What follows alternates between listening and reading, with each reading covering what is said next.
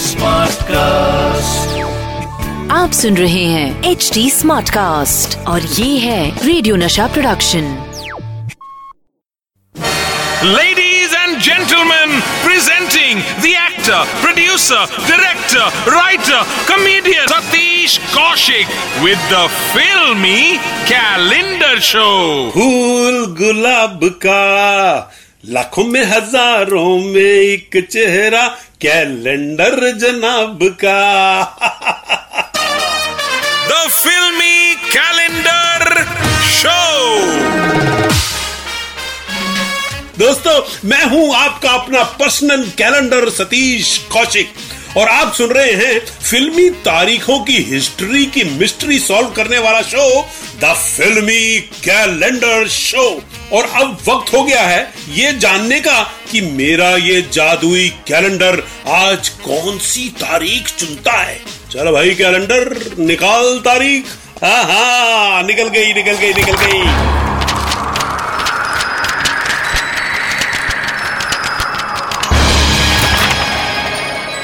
और आज कैलेंडर ने जो तारीख निकाली है, वो है 11 जून 1980 और इस दिन क्या हुआ था?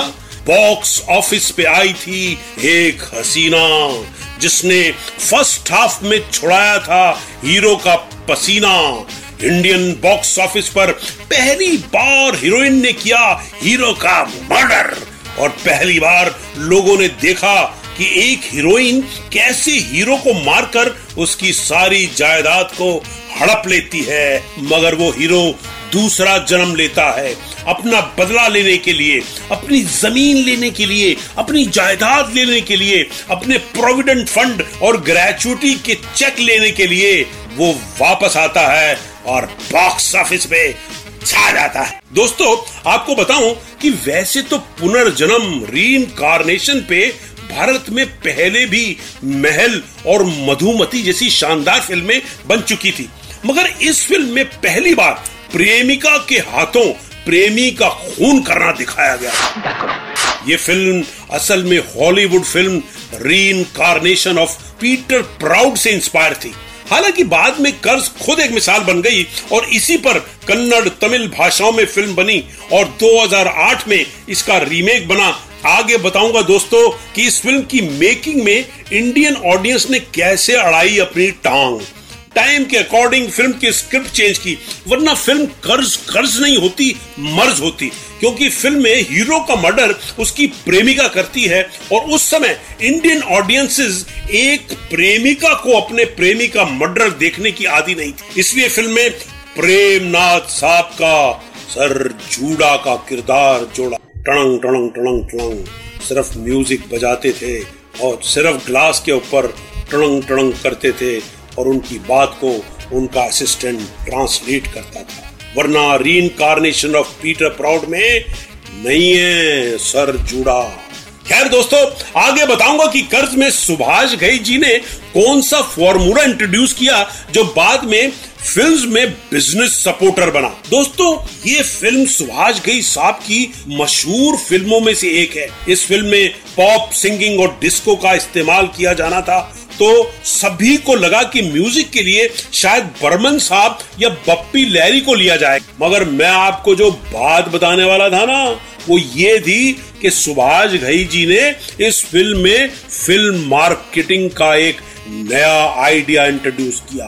ओम शांति, ओम गीत के दौरान एक म्यूज़िक कंपनी के बैनर लगाए। ये पहली बार था कि किसी कंपनी का नाम इस तरह पर्दे पर लाया गया। और सुभाष जी ने ये कॉन्सेप्ट अपनी कई फ़िल्मों में दोहराया। जैसे हीरो में उन्होंने एक मोटरसाइकिल का ऐड किया।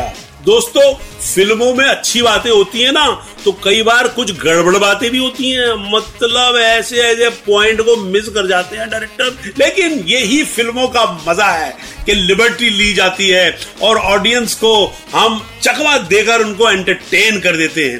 फ़िल्म कर्ज में आपको अच्छी तरह याद होगा कि प्राण साहब जब सिम्मी गरेवाल को वो दो बरस की बच्ची को छोड़ के जाते हैं तो कह के जाते हैं कि इसकी परवरिश जो है, वो अच्छी तरह करना।